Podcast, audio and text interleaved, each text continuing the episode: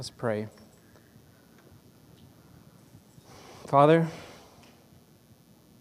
we thank you for the great privilege of worshiping you freely in this place today. We thank you for your presence, and we thank you for your mercy, and we thank you for your tender grace that you pour out on our lives each and every day. We cry out to you, Father, in this congregation, confessing our need for you in this moment of worship and each and every moment. Lord, help us clear our minds of the world with all of its many and varied distractions. Open our hearts this morning to heavenly and spiritual things. Give us ears to hear and eyes to see the truth in your word. Illumine your scripture and enlighten our understanding by your Spirit that we may receive your word in such a way that you are honored and our faith is strengthened and our joy overflowing throughout this time of worship through the preaching of your word.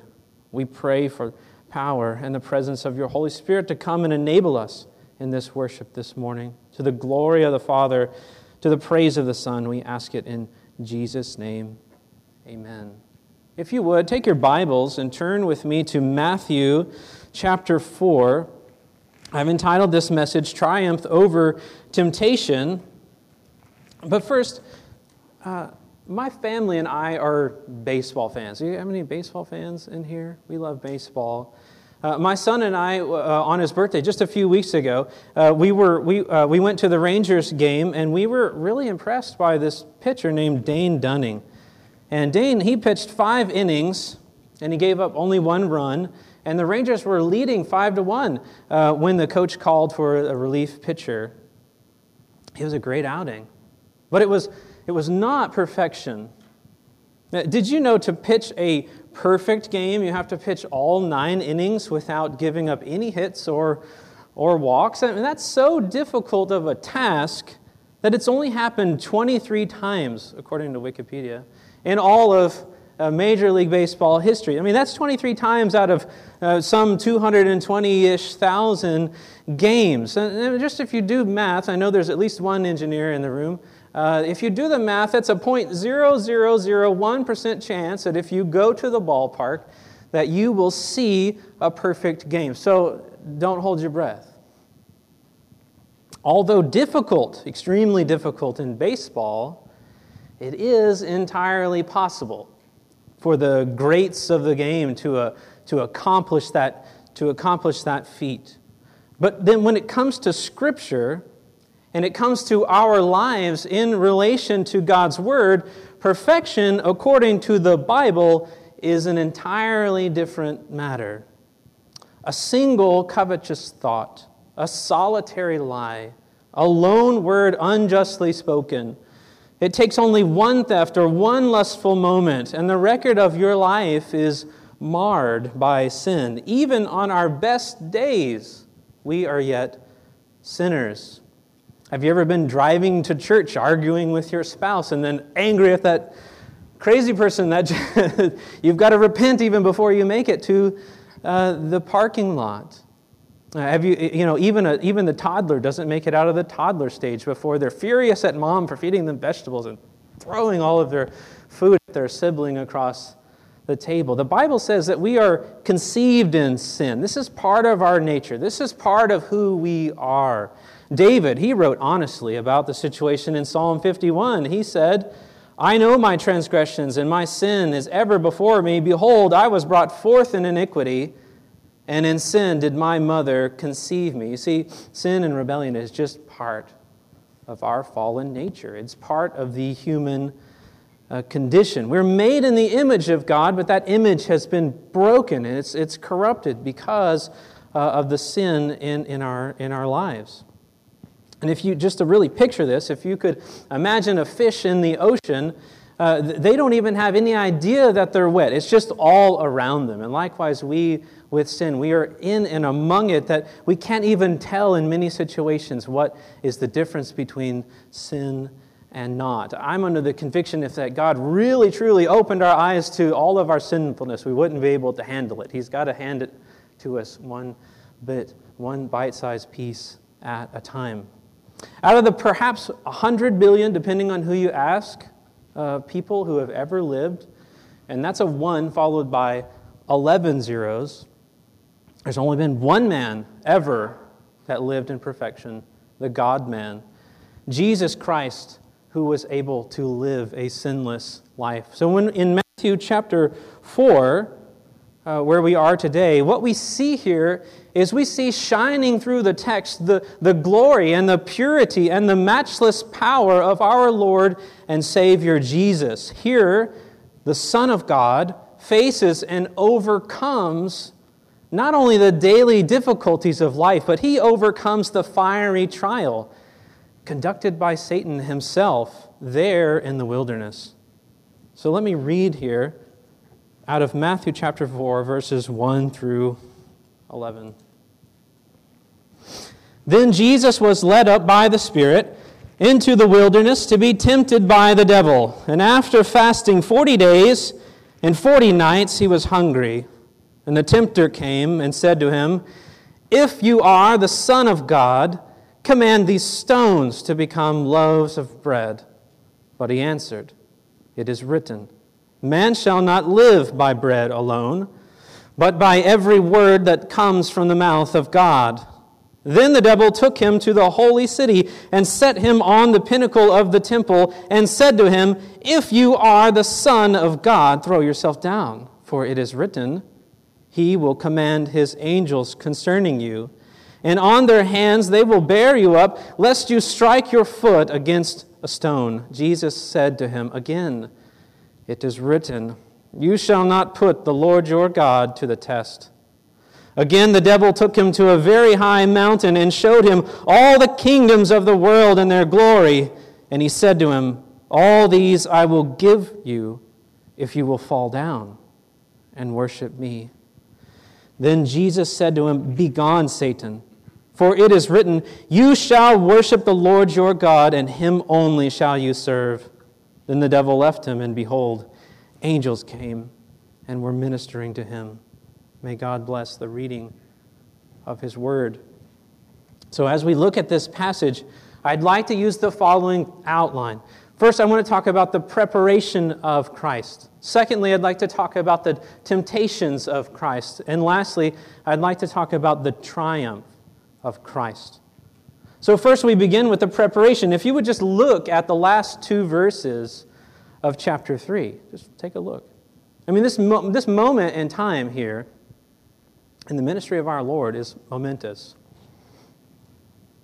After Jesus was baptized, the heavens opened to him it is, after, it, it, it is as if the sky parts and reveals the spiritual heavenly realm to him. And if you remember, the Holy Spirit, like a dove, descends and comes down and rests on him there. And if that were not enough, an audible voice from heaven, the voice of God Himself, is heard by everyone there saying, This is my beloved Son, in whom I am well pleased. This is what you might call the ultimate mountaintop experience. Baptized by water, the Spirit, and confirmed by the Father all at once. And we would expect to see, if we just were to assume, we would expect to see immediate and continuous glory and honor and fame. You might just think it from this moment, just hand him the crown. The kingdom is here. You may assume that the road from here would be easy that Jesus would take victory after victory without challenge all the way to the throne. But this, of course, we know the story is not what happens. As C.S. Lewis said, the cross comes before the crown, and he must here immediately face a trial and a testing in the wilderness. So in verse 1 of Matthew chapter 4, Jesus was led. You see that?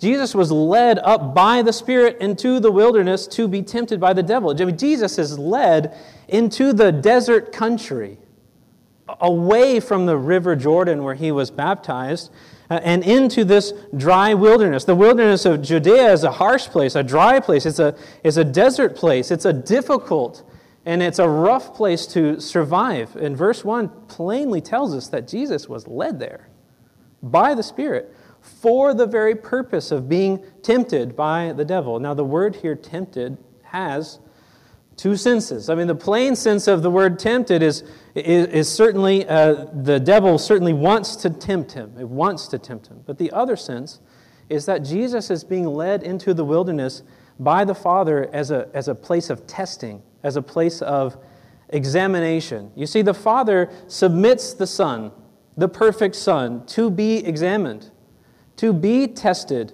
to be shown as worthy, proved outwardly as pure, demonstrated to be the real thing, the Messiah. You could think of an illustration of this kind of testing uh, as, as in the setting of a jeweler. The jeweler would, will, will test the purity of the metal by the use of a testing stone. And the testing stone is a, like a flat piece of rough stone like sandpaper. And the jeweler, if the jeweler wanted to know, is this piece of gold, is it 10 karat or 14 karat or 18 karat or higher? The jeweler would actually scratch that piece of, of metal on the testing stone and then would take a series of stronger solutions of acid and drip uh, on that scratched gold. And, and if the gold is consumed, then, then that shows that it's a lower of lower purity. As the higher the acid, if the gold is, remains there, that, that shows, that, that proves the character of the gold. That proves the purity of the gold. The testing doesn't make the gold pure, but it shows in a demonstrable way, visible way, of the purity of the gold. Now, Jesus is led in the wilderness and given a kind of acid test, if you will, in full strength, conducted by the devil himself. And so the preparation is not yet complete. The test must be ratcheted higher. If you look at verse 2, in verse 2, it says, After fasting 40 days and 40 nights, he was hungry. Now, I mean, at the end of 40 days fasting, it would probably be an understatement to say that he was hungry. Now, if, you, you, if you're keeping score here, if you imagine what you would be doing at this point, I can tell you I would have already failed. There's something in my family called being hangry. You know, after a few hours, you don't get a meal, and then you're frustrated and angry and just awful to everyone around you. But Jesus did not fall into sin. I mean, but think of Adam's failure, right? Think of Adam's failure. He was placed in a perfect garden. Uh, he had all the food he could possibly eat. He was in this beautiful, wonderful uh, uh, place in a, in, a perfect, uh, in a perfect setting, but he sins. He falls into sin. And now Jesus succeeds where Adam fails. Jesus is placed in the desert, in the wilderness, with no food at all, but yet he does not sin. He shows himself pure and faultless. So let's take a look at the temptations in uh, verse 3. And there's three distinct temptations. The first one in verse 3, and the tempter, that's the, the devil, that's the examiner here, uh, came and said to him, If you are the Son of God, command these stones to become loaves of bread. Now, I just, if, if you are, if you are. Isn't that ironic? Because God had just said out loud for everyone to hear, This is my Son, in whom I am well pleased. Everyone heard it. The devil tries to create doubt again in the, in the, in the Word of God. I mean, just, just like in the garden. Did God really say? Did God really say? He's up to his old tricks again. He's trying to create doubt. Jesus, why, why are you suffering? You know, if you're really the Son of God, why are you out here and, and miserable? Uh, why are you suffering? Would God really allow you to go through these things if He loves you? And that's probably a lie that we've all heard from the devil from time to time. You're the Son of God, Jesus. Really? Okay, where's your servants? And, and, and where's your palace? And where's your caterer? And where's your, where's your waiter? And where's your buffet line? Where is it? It doesn't look like you're the Son of God. Why are you hungry if God loves you? If you really are the beloved Son of God, why are you suffering? The temptation is clear that Jesus would doubt the Father's love for him, and that he would go outside of the Father's will and attempt to satisfy that real need in a sinful way, that he would uh, distrust that the Lord would provide. That, and Jesus could have done it. He certainly could have turned. He could have turned uh, stones into bread? But he answered in verse 4 It is written, Man shall not live by bread alone, but by every word that comes from the mouth of God. And so Jesus came to do the will of the Father. He came to show us by example what that looked like. And he's saying, Yes, I may be hungry at the moment, but I will trust God to provide. Jesus here, he takes up the sword of the Spirit and he quotes the scripture. He actually quotes Moses from Deuteronomy 8 to the devil, where Moses said in Deuteronomy 8, You shall remember all the way which the Lord your God has led you in the wilderness these 40 years. Why? That he might humble you, testing you to know what was in your heart, whether you would keep his commandments or not. He humbled you and let you be hungry and fed you with manna, which you did not know, nor did your fathers know. Why? That he might make you understand that man does not live by bread alone, but man lives by everything that proceeds out of the mouth of the Lord. If God wills for you to live, bread or no bread, you're going to live. If God wills that it's your time to die, bread or no bread or anything else in all of creation, it will be your time to die. The power of life is in the hands of God alone, and Jesus demonstrates his trusting God Israel, who, if you remember in the Old Testament, who grumbled and complained, and they wanted to go back to Egypt and they failed. Uh, they, they thought if they didn't have immediate food and, and, and water, that God did not love them. Jesus, however, humbles himself and trusts in God and succeeds where they did not. So the second temptation in verse 5 of Matthew 4 the devil took him to the holy city and set him on the pinnacle of the temple. And he says, If you're the Son of God, throw yourself down, for it's written, He will command His angels concerning you. On their hands they will bear you up, lest you strike your foot against a stone. It's as if the devil is saying, I see you trust God. Did you see that part in Psalm 91 where he said, yeah, you know, he won't let your foot strike against a stone, well, you better jump and prove it. You better prove God's love for you. It says right here in the Bible that if you, that, that if you jump, He will catch you. So why don't you have God show us a sign? Just show us a sign of His love for you. And then no one can, can doubt. He, he's tempting Jesus to seek for a sign, to force God to act. Catch me, God, and prove your love for me, demanding a sign from God by leaping from the temple to be caught by the angels. And Jesus says in verse 7, again it is written, You shall not put the Lord your God to the test. And he's taking up the words of Moses from the story of Israel in the Old Testament again. In Deuteronomy 6, where it, Moses says, You shall not put the Lord your God to the test as, he test, as you tested him at Massah. And Massah means testing in the Hebrew because it was the place that Israel stopped to grumble at God on their way out of Egypt. God's, God had rescued uh, Israel from slavery, um, and, and, and, they came to Massah, and there was no food or, or, or, water, and they, they demanded a sign. You remember Moses struck the rock at Horeb, and water came out of it. Jesus overcomes the temptation where, to, to test God where Israel had failed. So the devil, not ready to give up, he's going to go for broke. He's going to pull out all the stops. He's going to bring the big guns to the examination in the third temptation. In verse 8, again, the devil took him to a very high mountain and showed him all the kingdoms of the world and their glory. And he said to him, All these I will give you if you will fall down and worship me. See, there's no more subtlety, there's no more games. The devil gets straight to the point. Just bow down to me, and I will give you everything fortune and fame and, and all the kingdoms. Think of the glory, Jesus. No more desert trials for you, no more obscurity. It'll be straight to the palace. What's the temptation here? Of course, is to skip the cross. To, to skip over uh, the, the suffering and the death and the resurrection, the mocking, the spitting, the crown of thorns, the beatings, the nails, the, the brutal and humiliating crucifixion, the piercing sword, and the grave. The devil is saying, just a quick bow and it's all yours. There's no need to go through all of that.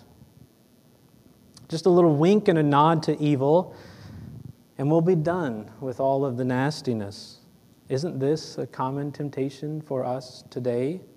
That old serpent still looking in, for ways to trick us and to fool us, to give a wink and a nod to evil so that we can avoid discomfort or displeasure or people irritated with us or, or those who would scoff at us or laugh at us, just a little wink and a nod, and just sit here and, and bow and bow there to the to the wills and ways of this world, and we'll be done with all of the nastiness.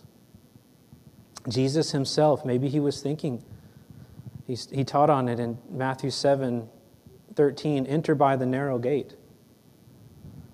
For the gate is wide and the way is easy that leads to destruction, and those who enter by it are many.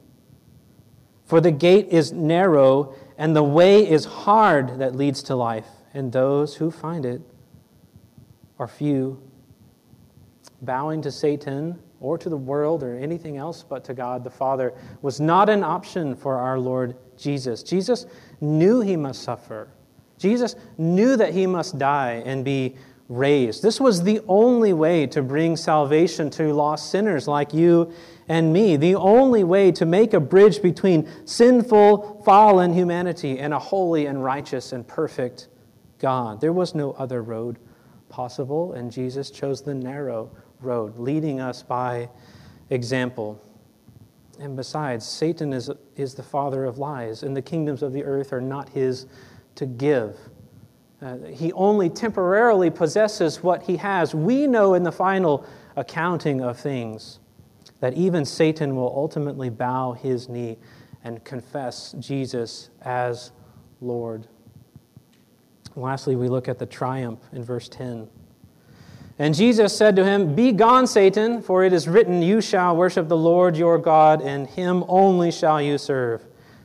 Again, Jesus is quoting Moses in Deuteronomy 6, where Moses warns against idolatry and the worshiping of, of other gods. In Deuteronomy 6:13, Moses says, "It is the Lord your God whom you shall fear; him you shall serve, and by his name you shall swear." And Matthew tells us in verse 11 that then the devil left him. Jesus, by faith in the power of God, had resisted all the temptations and the flaming darts of the devil. And our Lord prevailed over every single one. Jesus alone shows himself matchless in perfection. He took that acid test full strength. He faced every temptation on overdrive uh, that we would face in this life, and he conquered them all where we fail. You see, God of eternity he stepped down into a moment of history, putting on flesh, and lived as we live. And he suffered how we, as we suffer. And he was tested and tempted as we are tested and tempted. No king, no ruler, no power, no authority ever has, has, has given the law and then willingly put themselves under it. That's, that's against the rulers of this world uh, the, the ones who make the laws are, are often hesitant to, uh, to obey them our, their, themselves. But our Lord Jesus, the lawgiver, he, he spoke the law, and he realizes that we have no ability in ourselves to keep it. And he comes and willingly puts himself under the law to keep it on our behalf so that by faith in him we can be saved. Verse 11 ends with, And behold, angels came and were ministering to him. I mean, God hasn't forgotten for a moment where his son was. He, he hadn't forgotten for a moment what his son needed. God the Father didn't forget about Jesus in the wilderness. And the moment the testing and the trial was over, the angels came and gave him everything that was needful to him, everything essential the Lord God provided. So let me point out just a couple of truths that we can take from this text and apply directly into our lives today, and then we'll be finished. We too face the tests and trials of life. It's a promise. There's no way around it. The tests and the trials, they will come. If you're not in one now, just wait. There'll be one. There will be one coming. But we have to remember that God has not left us or forsaken us. 1 Peter 4, Peter says, Beloved, Do not be surprised at the fiery trial when it comes upon you to test you as though something strange were happening to you. The Father saw fit uh, to, to give tests and trials to his own Son. Why should we be surprised when trials and tests come into our life? We shouldn't be. We are promised that they will come. And these tests are, are opportunities for, for, for God to grow us in our faith, to, to, to show us what, uh, what is happening in our hearts, what He's doing there. When we face life's little temptations, do we serve our pleasures or do we stand firm and serve the Lord God? When this happens, do we give in to sin and give a little nod and a bow and take part of it? Do we buy into the lie that it's just a little bit here and, and just a little wink there, uh, and we'll land that promotion or that business deal? Or, or, or it's just a movie, it doesn't matter. Or it's just a website, nobody sees it, but God knows. God sees. Do we forget, momentarily forget, as James said, that friendship with the world is enmity with God? See, the problem is, in that moment, we're giving up the greater blessing of a, of a relationship with, with God for an immediate sinful desire. And, and, sin is like a crouching lion that is ready to pounce and, and devour you. So it's not if, but when the trials come to your life, what will shine through? Will it be the love of Christ, the joy and hope, the power of the Spirit? Made known to, to all who see your life to the glory of the Father and to the praise of the Son. When the trial comes into your life, when the test comes into your life, how do you respond? Secondly, we are empowered. We're not left in this alone. We are empowered by the Holy Spirit to resist temptation. We have to remember that as Christians, we have a new identity in Christ. We are new creations in Christ Jesus.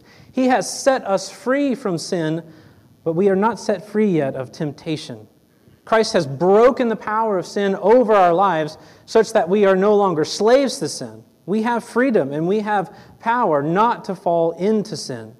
But it's, it's not from some deep reserve of willpower of our own strength, but it's only possible by the indwelling power of the Holy Spirit in our lives, in our hearts, in us. 1 Corinthians 10 13. No temptation has overtaken you that is not common to man.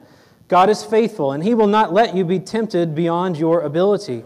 But with the temptation, he will also provide the way of escape that you may be able to endure it.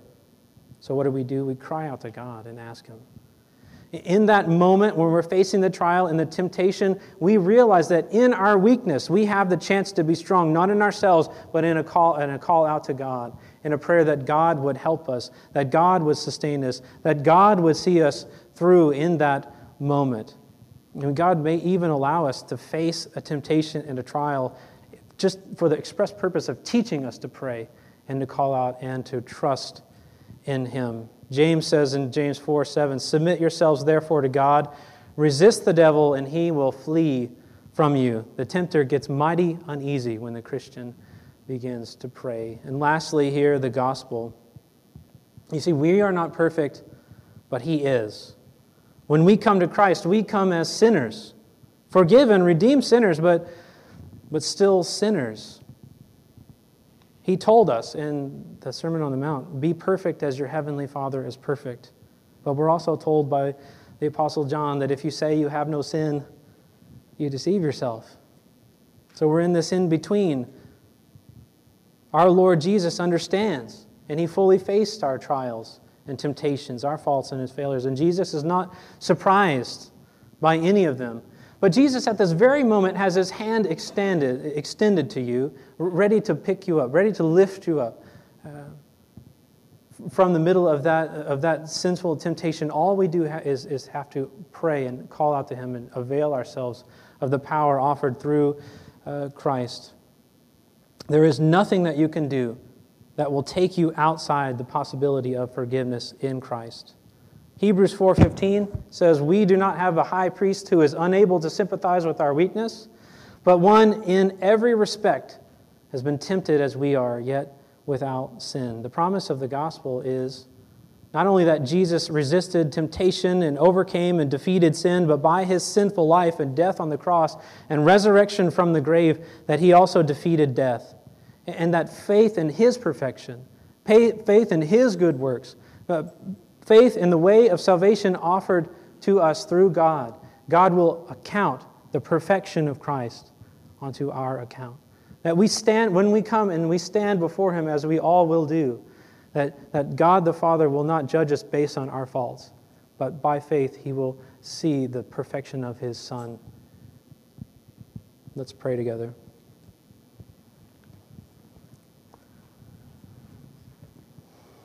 Father, we pray that you would teach us and help us to see Jesus as perfect in power as the one who can be trusted. In the name above every name, Lord, that you would teach us what it means to truly trust in Him, that you would show us by your Spirit what it means to be sanctified in Christ, that you would grow us in Christ's likeness, that you would help us to walk with you, that you would help us stand firm in a world that would so desire to compromise us and turn us away from the truth, Lord. But by your blessed hand, by your spirit power, that you would guard and keep your people, and that you would grow us and draw us closer to you. It's in Jesus' name that we pray and ask it. Amen.